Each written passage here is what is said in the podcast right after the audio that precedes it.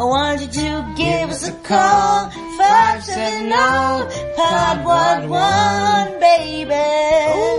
Give us a call,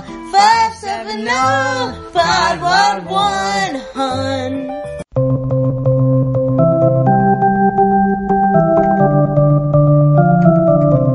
Y'all heard? 1, 2, 3, hey everybody. This is Y'all Heard. A podcast for me, Marissa Phillips. And me, Pete Phillips. Continue to not be related. And this is a podcast where two friends act as co-hosts to tell you some things that we have learned. And we are also on the hunt for a new way to open the podcast. I forgot about that. Sorry, I didn't give any thought to that. My bad. In other words, we tell you things you didn't know you needed to know. Pete, how are you? I'm okay. This is our 295th episode, listener. Fuck. So on the 15th of December, I believe, we will be hitting our 300th. And I believe Marissa's intention was for us to take the rest of the year off then. But I just came up with a great Christmas topic, so we might not be able to do that, Marissa. Okay. Okay, I guess you'll tell me more. Although we might, yeah, we'll probably run a rerun for Thanksgiving, so... Maybe it'll correspond really nice with Christmas. Oh, yeah, okay. Anyway, how am I? Marissa, I am between belt loops on my pants. And not belt loops, belt holes.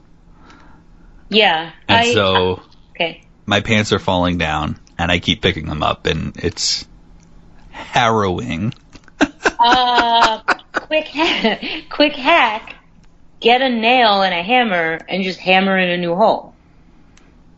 Is that a quick hack? Yeah, that takes like a few moments. I do it all the time. I am always between. I don't know why, but I'm always between holes. I have done that before. I don't know if I can do that. Why? I don't know. Maybe I have cheap belts, but then that hole starts to turn into like a bigger hole. Yeah, but make it a hole that's too small, and so when it becomes bigger, it just gradually like don't make it as big as the other holes.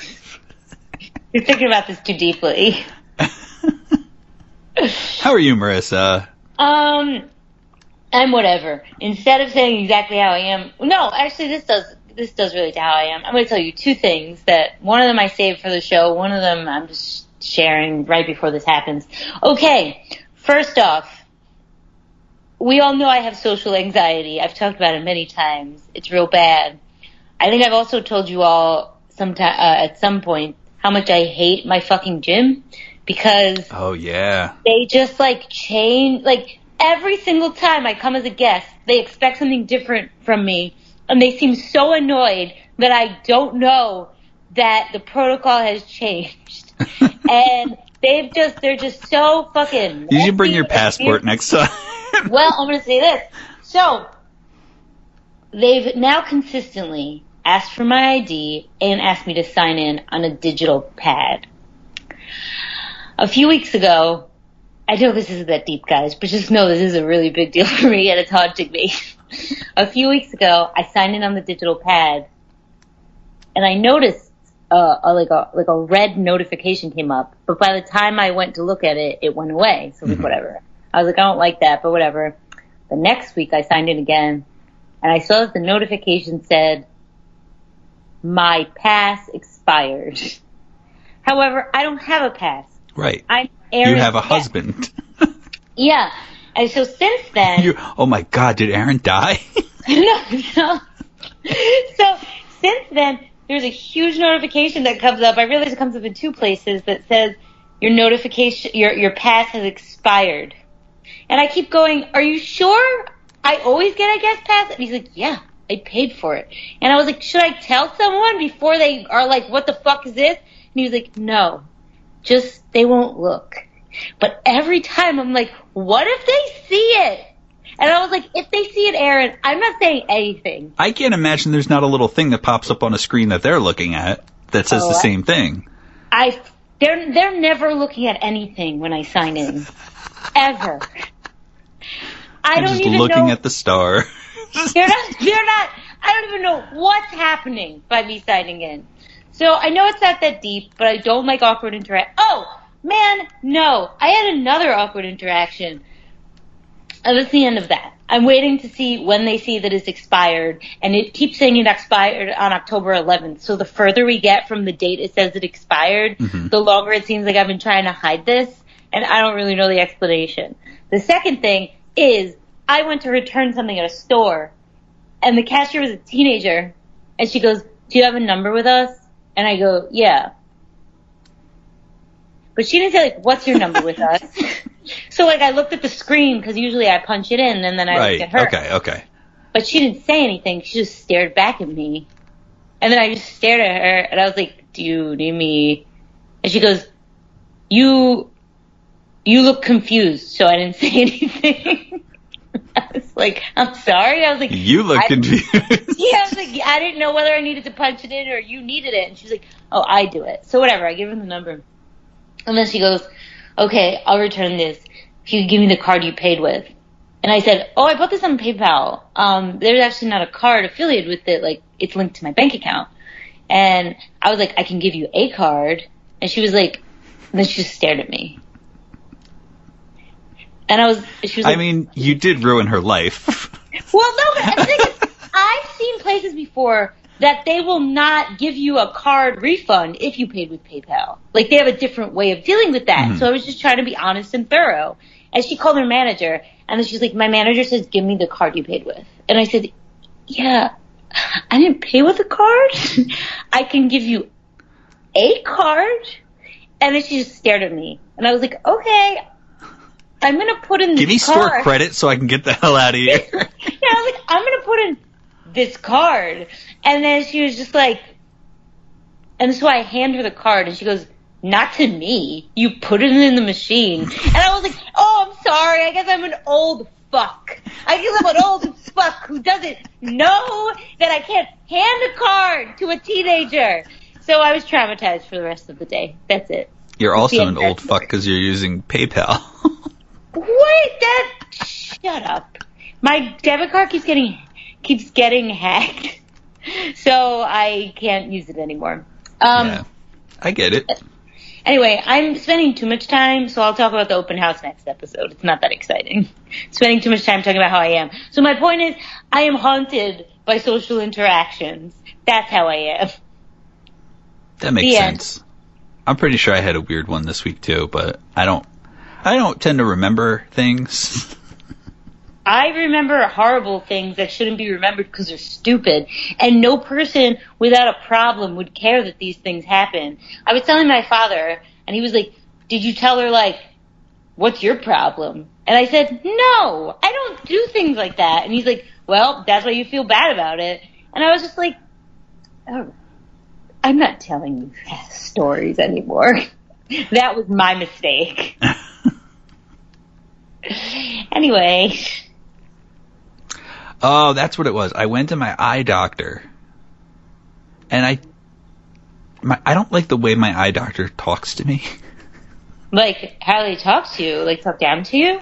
It's just like, it's almost like you're a thing that like, I feel like I'm a thing that he has to do. And that he'd rather be doing something else. I mean, I feel like you're probably accurate. But... he sat me down, and he was like, "So I see that you turned 40, so that means we have to have a talk." And I'm like, "What the fuck can we possibly be talking about?" I almost choked. What the fuck? That's not a way to lead into anything. He's like, because you're getting older, I'm going to run another test on you. Just say, "Oh, I see you're 40. I should run another test." That would seem less daunting. Or you could just run the other test and not tell me. That. Yeah, I don't remember what this shit is like. Anyway, he puts a card like 6 inches from my face and says, "Can you read this card?" And I'm like, "No," because it's so fucking close. And he goes, "Yeah, so you're going to end up needing bifocals." What? "Do you want to get them this year or next year?" Oh, no. And then he went through his whole pitch, and I was like, "I'm going to go for next year because they're not covered on my insurance this year." Oh, man. Plus, I'm sorry. I read regularly, and I don't keep things 6 inches away from my face, When I don't, I can read perfectly fine. Yeah, your doctor seems like he has a problem. I remember he has a degree from where I work up on the wall, and I was like, "Oh, is that your degree?" And he's like, "I mean, that's a stupid question," but he was like, "Yeah." And I was like, "I work there," and he goes, "That was a long time ago." Okay, I didn't mean like I might have taught you. What do you? Oh, also, he likes to... his name is Michael. Mm-hmm. Which I know we have a lot of Michaels, but I hope that this doesn't offend any of them, and I really don't think it will. He likes you to call him Mikey? He likes to be called Mick. Oh. Is that a thing? I don't know. Okay, no. Why don't I try calling all of my Michaels that and see which one gets mad at me first? The Irish one. Also, yes, you're all my Michaels. Deal with it. Mick Jagger, Mick Fleetwood, and Mick Foley were all born as Michaels. Huh. Interesting. Could you imagine if you went by Mick Jackson? What? Oh. Nobody would know who he is. Nobody would care. No. But Mick Jordan would be on a Shamrock Shake. Yeah, I can go with that. All right, Marissa. Icebreaker. My boss at work has a home. He owns a home. Ooh, brag much? Yeah. And I don't, and neither do you. Thank God. He has been talking for the past 3 weeks about how he is endlessly raking up leaves. Again, thank God I don't own a house. And in the summer, he talks about opening up the pool. But Marissa... I'm sorry. He's fine. I'm sorry. I'm a bitch. So my question to you is, Marissa, Pretend you own a home and you have a leaf problem. I kill myself. How do you clean them up? And there's no limit on how you can do it. Wow, this is a horrible recipe. Suicide is the answer, then yeah, it is. Yeah, okay, I will not let myself say kill myself as an answer. Although I feel like if I kill myself, someone else will do it. I know. I just wouldn't do it, and I would make my husband. Not because he's the man, but because I'm not fucking doing that. Is that an answer? Or, I'm sorry, or none of us would do it, and I would be like, I don't care. Who fucking cares? Why do we own this house? I told you I don't want a house. Well, I was going to say I would train a bunch of cute little dogs to do it. Okay, that's a way more fun answer. And they would run around the yard, shaking their little tiny dog butts, raking up all the leaves. I don't know how I would have them do it. Even if they picked up one at a time with their mouth and walked it to a pile, that would be cruel, but still it would be cute. That is kind of adorable, yeah. Yeah, you could give dogs a little, I don't even know what that's called. Let me see, can I think of something that's less real? I could think of, I hired someone. like a harness / rake, that it would rake as they walked. Yeah. That's kind of cool. Yeah. Honestly, I thought that, I thought I knew what your answer was going to be and that you were just going to start a fire in your lawn. Oh, that's a better idea. I didn't think about that. But then I'd have a whole bunch of burnt out grass. Yeah. I wouldn't really want that. So, tell you what, my boss drives over them with a lawnmower, and they get sucked up, and they get put into a bag, and then he has to take the bag off and dump it someplace. Get back on that mower and start the process all over again. My dad has an acre, and I think he rakes it all. And I think it's a maddening process. Yeah. I don't think he should be doing that with his heart. No, I mean, there's a lot of things I don't think you should be doing, so I'll let you... Like cocaine.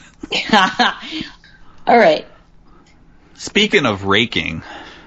This has nothing to do with raking. Speaking of having nothing to do with raking, Sometimes trees also drop acorns, and acorns are kind of like nuts, and nuts can be savory.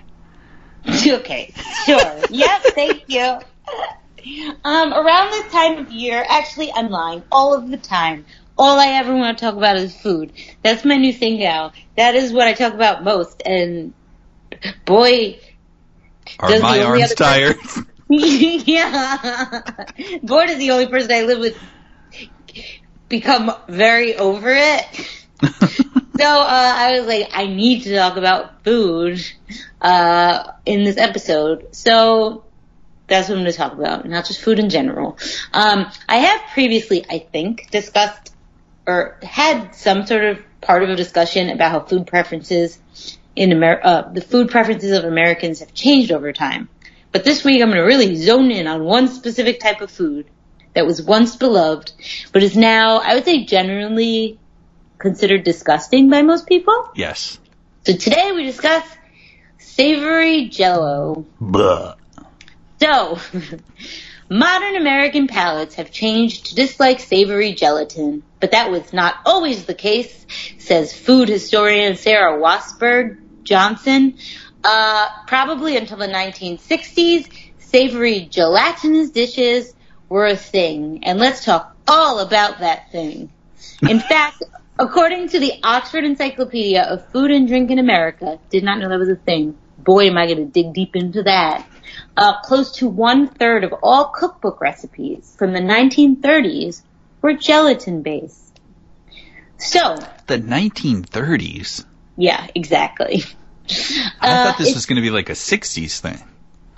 I would say gelatin recipes were in vogue from medieval times through the 60s. You're an idiot. It's like been around forever. If you look at old gelatin recipes from the early 20th century, you'll find all sorts of terrifying things. Some examples include a Thanksgiving leftover Jell-O, a Jell-O recipe that includes Thanksgiving leftovers. And this recipe calls for turkey, frozen vegetables, cream of celery soup, and ranch dressing mixed with gelatin. There's also a dish called Ring Around the Tuna that contains chunks of tuna fish, pimentos, and cucumbers, all molded into lime-flavored gelatin. There's also a well-known, not well-known now, but used to be well-known, a dish called Perfection Salad, which calls for lemon Jell-O, cabbage, cucumbers, tomatoes, carrots, onions, and vinegar, all mixed up in a fun mold. And the last example I'll give is molded egg salad, which has gelatin, hard-boiled eggs, mayonnaise, vegetables like olives and celery, all mixed up in a savory congealed salad. Pete, is your mouth watering? No. So why were my esophagus is burning because I'm trying to keep down vomit. I would like to try one. Not the egg one. I'd like to try a bunch of these. But I'm not saying they'd be good. I'd like to try them, though. The tuna one, so, I'm like, I don't like tuna in the first place. I love tuna. They made tuna worse. So that one didn't specify... Wait, did it? Oh, it does. It was in a lime Jell-O. That I don't understand. Because you could just buy gelatin that's not flavored, so I don't understand why you wouldn't just use an unflavored gelatin and put, like, a broth in it. I don't know why you would use a fruit-flavored one. That sounds insane. Yeah, but anyway. But because you haven't had it. You know, you're not sure. Maybe it would be good. So why were people so into all these weird gelatin shits back in the day? Well, gelatin dishes, like I mentioned briefly before, date all the way back to medieval Europe.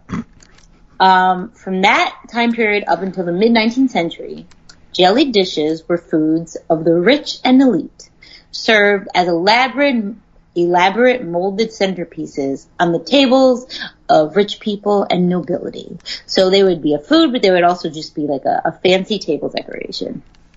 So the reason why gelatin was for the rich was because the process of making it, which included rendering collagen from animal bones and then clarifying it, was incredibly time-consuming. And so... Here's a description of the process that comes from 1747, written by a London cookbook author, Hannah Glass. It's written slightly convoluted, but it sounds pretty gross. So first, you take out the, again, I'm reading this verbatim. There's some wording that is clearly weird, but I guess it's just the way old-timey shit was written. Take out the great bones of 4 calves' feet and put the feet into a pot with 10 quarts of water, 3 ounces of hartshorn, which is also known as baker's ammonia, 3 ounces of isinglass, which is a substance that comes from fish bladders, a quarter of nutmeg, 4 blades of mace, and then boil it till it comes down to just 2 quarts. Then you strain it through a flannel bag and let it stand for 24 hours. Then you scrape out all the fat from the top. Then you slice it. Put in the whites of 6 eggs beaten to a froth. Boil it a little bit. Then you strain it through a flannel bag again. Then, if you'd like, you could run the jelly into little high glasses, and you could add orange flower water, wine, sugar, and lemon if you please. But this is all fancy. So I think that part means, like, you could just eat it as is, or you can add that shit if you want it to not taste like fucking calves. Like, if you don't add flour, water, and sugar, I don't know what the fuck. Oh, this tastes a lot like bone. So few people without their own, like, cooking staff would bother with such a labor-intensive dish. So gelatin was really a way to show your dinner guests that you had a lot of money and a big-ass kitchen staff. So think, like, some Downton Abbey shit. So this also was the case in the American colony. So I most of this, like I said, it dates back to Europe. But in the American colonies, a lot of the upper class adapted European customs to their own tastes. So gelatin dishes became a delicacy in New York high society and also on the large plantations of the South. Apparently, Thomas Jefferson, at his estate, he would often want wine jelly served to his guests.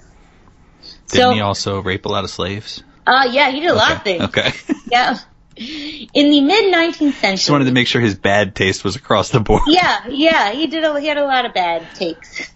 In the mid-19th century, the Industrial Revolution brought major changes to American food systems, and this is when the processed food industry began to thrive.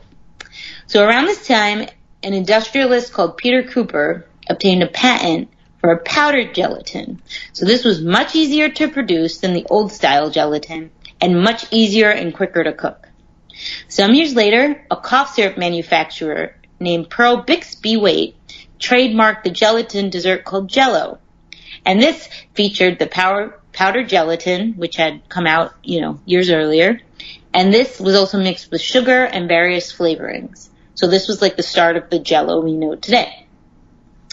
So food historian Laura Shapiro says I feel like I also have to say, I hate Jell-O. That's why I'm looking extra disgusted. I don't love it. I don't know. I'm like neutral. And I do like some things that have gelatin in it. Don't marshmallows have gelatin?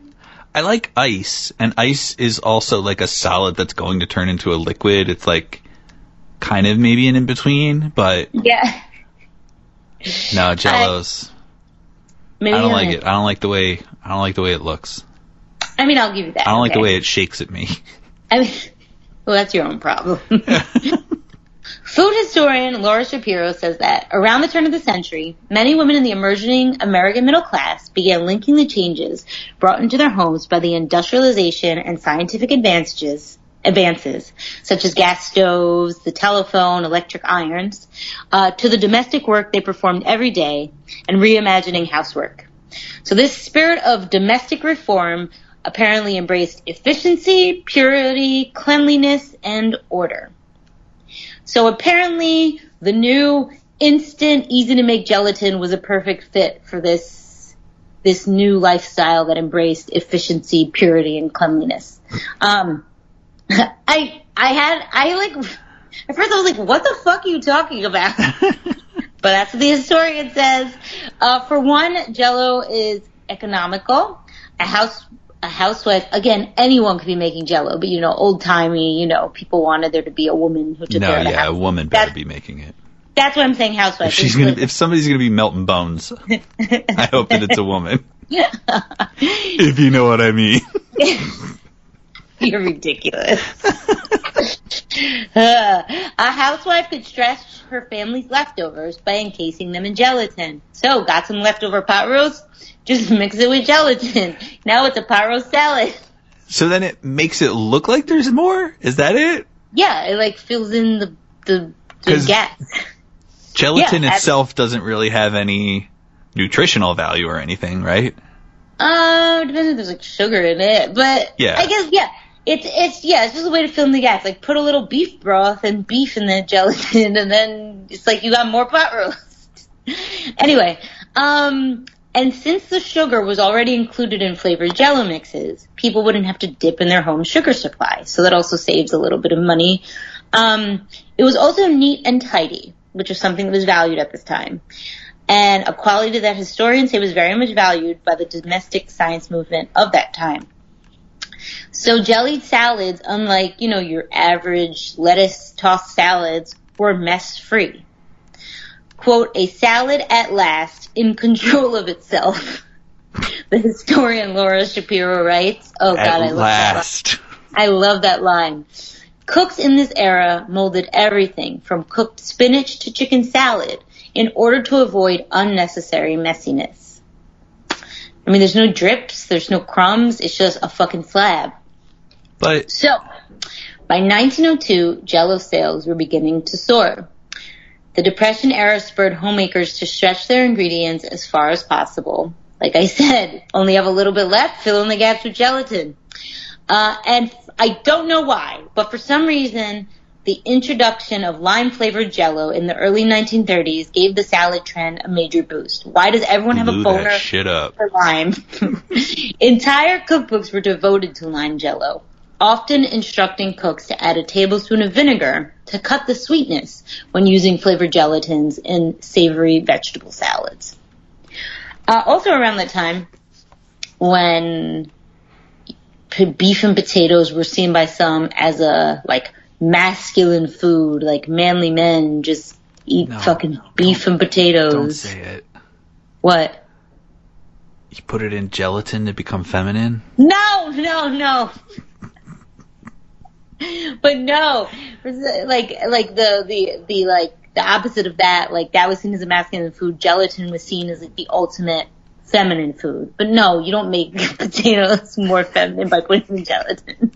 I did think that where it was going. So, tea houses and ladies' social events would often serve light Jell-O salads as refreshments, and entire gelatin cookbooks were developed around the idea of, feminine foods. For example, Knox, which is a brand of gelatin, they created a cookbook that was titled Dainty Desserts for Dainty People. So all of this is fucking gelatin's fucking going wild. And as you said, 60s, you saw that shit in the 50s. You saw that shit in the 60s. So, why the fuck aren't we going ham on some fucking savory Jell-O salads today? Why is that not what we're eating for dinner tonight? Well, things change, Pete. I have my reasons. In the 1970s and 1980s, nutrition campaigns began to emphasize the importance of eliminating sugar. I mean, yeah, you might notice, I feel every fucking decade, nutrition trends, shift. Sometimes it's don't have fat. Sometimes it's have fat, don't have carbs. Sometimes it's don't have calories, but have sugar. And so, yeah, in the 70s and 80s, there was an emphasis on eliminating sugar. So savory Jell-O salad, while it might have been savory, it still included plenty of sugar from the Jell-O mixes themselves. And around the 80s and 70s, they did start making the sugar-free Jell-O. Yeah. But, your standard Jell-O had a lot of fucking sugar. And basically, just regular salads were back on trend. So around that time, a lot of women also began entering the workforce, especially in the 80s, and convenience became a priority. And while Jell-O is a fairly... It's apparently so... Go ahead, I'm sorry. I was going to say, while Jell-O is a fairly convenient food by itself, putting together one of those Jell-O salads would require, because usually you're getting a fancy Jell-O mold. There are usually like layered. Usually you had to like get a bunch of mix-ins you had to prepare. Plus you have to wait hours for most gelatin to set in the refrigerator. So in the 1980s, especially meal prep day. Yeah, no one was into that then, Pete. I'm not even into that. People who do it meal prep make me want to go to sleep. Anyway, in the 80s especially, many working mothers were opting for fast, microwave-friendly options. That was the time when dinner was like, woo, what'd you say? That's radiation, that's right. Yeah, that was the TV dinner time. So seeing the change in people's dining habits, around this time, Jell-O went to marketing itself just as a dessert food. Also like expanded its offerings with things like Jell-O pudding cups, Jell-O pudding pops, things like that. So they weren't trying to market it as like a dinner staple. They were just marketing it as like a sweet treat. However, all of this said, the savory Jell-O salad is not dead. Apparently, thank you. Apparently, savory Jell-O salads are still popular in Utah, and I don't know why, but other heavily Mormon areas. I don't have this note from the research I did, but I swear someone was saying that was the case because often Mormon households have a lot of children, so it would like help because it's an affordable food. But I don't know. Like, I don't know why this is a big thing just with Mormons, but I don't know. If you're a Mormon and have an answer, call us 570-5111. There will be at least 4 or 5 kinds of Jell-O salads at any event, almost all of them savory, says Soraya Hillman of Roosevelt, Utah. In fact, apparently a certain region of Utah and like heavily Mormon populated areas. There's a part in Utah that's nicknamed the Jell-O Belt. And in 2001, the state of Utah named Jell-O as its official state snack. State snack? I mean, what's my state snack? What is Pennsylvania's state snack? A hot pretzel. That makes sense. What is New York's state snack? Is it a hot dog? Ooh, I just want to talk about state snacks forever. Man, all I want to talk about is food. Wait, I'm sorry. Wait a second. This can't be true. The governor of New York got the idea that New York should have an official snack from students in his state and signed a bill into law that named yogurt the state snack. Oh, wait. Yeah, that's what I'm looking at in 2014. That's cruel. That's fucking not. It should be a. I know it should be a snack.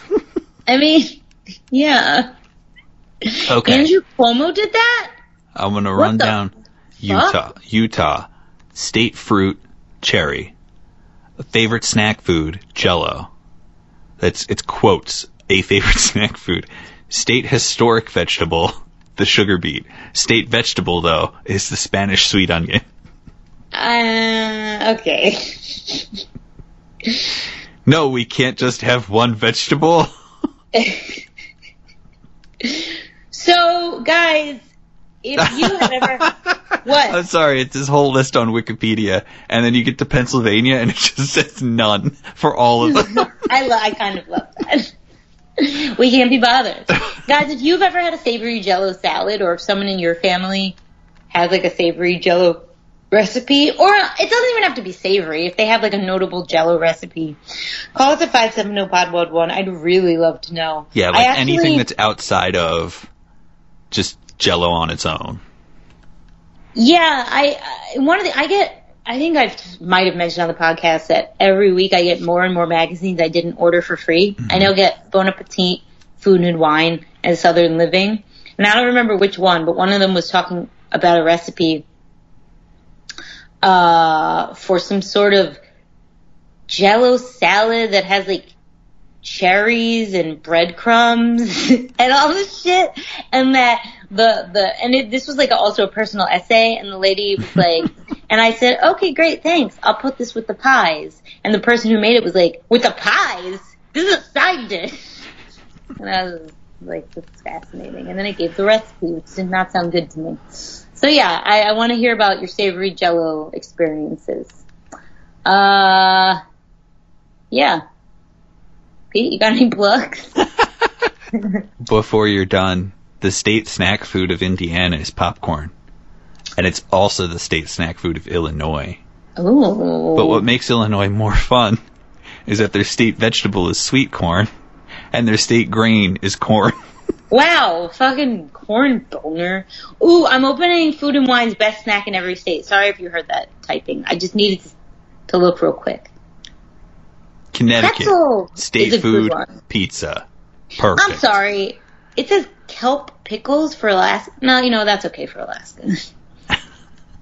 It's not okay for anywhere but Alaska. Colorado's is edibles? Fuck you. No. I have no problem with edibles, but that's not like a snack everyone could eat. Florida's is orange juice. Drink isn't a snack. Do I need to fucking punch some of these people in the face? Some of these people don't understand. Yep, you do.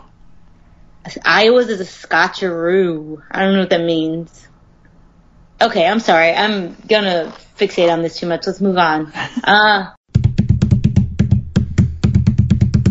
Plugs. Well, as always, I'd like to plug the Patreon. That's usually a good place to go for some fun. This week I accidentally released two things at the same time at night. So you can hear me talk about Dr. Rick from the Progressive commercials. And you can also see me cover two holiday movies in Pete's previews. All right. But in terms of things that are not really related to me at all, I was coming off of Halloween, and I thought, I'm going to rewatch Ghosted on Hulu. Ghosted, starring Craig Robinson and Adam Scott. I don't know what that is. That was a really big pause. Yeah. And it's a workplace comedy about a paranormal division of the U.S. government. Okay. So if you have time, if you're feeling low, check that one out. Let's see, what do I want to plug? I'm going to plug, if you forgot it existed, the Charlie Brown Thanksgiving special, which I love a lot. Sorry. You like the first half, right? Not the second half? Sure. Why was the second half? The one where they, like, discover America. Ew, no, I don't even watch that. I don't even know what that is.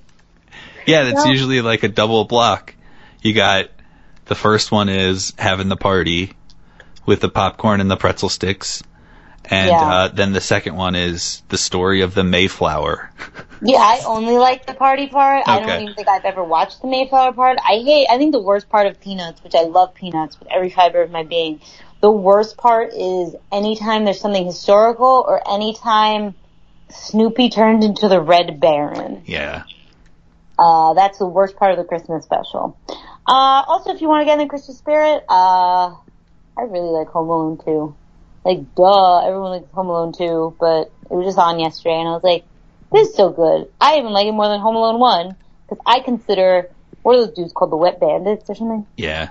They're the most annoying part, and I feel like there's less Wet Bandits in part 2. Is that the one where he had the handheld tape recorder? Yeah, I think so. Did you hear that werewolf? Oh, okay, I thought it was... That's my ring. I thought it was a train. I'm an idiot. I remember I knew somebody who had that, and I was really jealous of them. I also remember thinking, as a responsible young boy, that Macaulay Culkin was misbehaving way too much. So I was like, he is not respectful. I only got it at the end because we flipped on it on TV, so I don't know what heinous things he did at the beginning. I don't remember I always only catch the second half, but I believe it. Macaulay Culkin's always... There was a part of me, I guess, that just didn't register the fact that these grown men were trying to sneak in, and they would probably hurt him if they discovered him. Oh, you thought he was being disrespectful to those fucking men who were everybody. Murder him? No, he was very respectful to the lady with the birds on her head. You know what I think? I think it is that he put them down a couple of times. And I think they would have stayed down in real life, but because they kept getting back up, yeah it was overkill. Yeah, I do agree. In defense of the Wet Bandits, a novel by Pete Phillips. So if you have a take on the Wet Bandits, call us at 570-POD-WOD1. You could also email us at yallheardpod@gmail.com. Nobody emailed me there. Can you believe that, Marissa? Of all of our listeners, I said, just shoot me an email. Let me know that it works. And nobody did. I feel like I should, so I'll do that. And as always, you can slide into my DMs in a non-sexual manner at Riss Bandle. Thanks for listening, guys, and stay safe out there. Bye. Bye.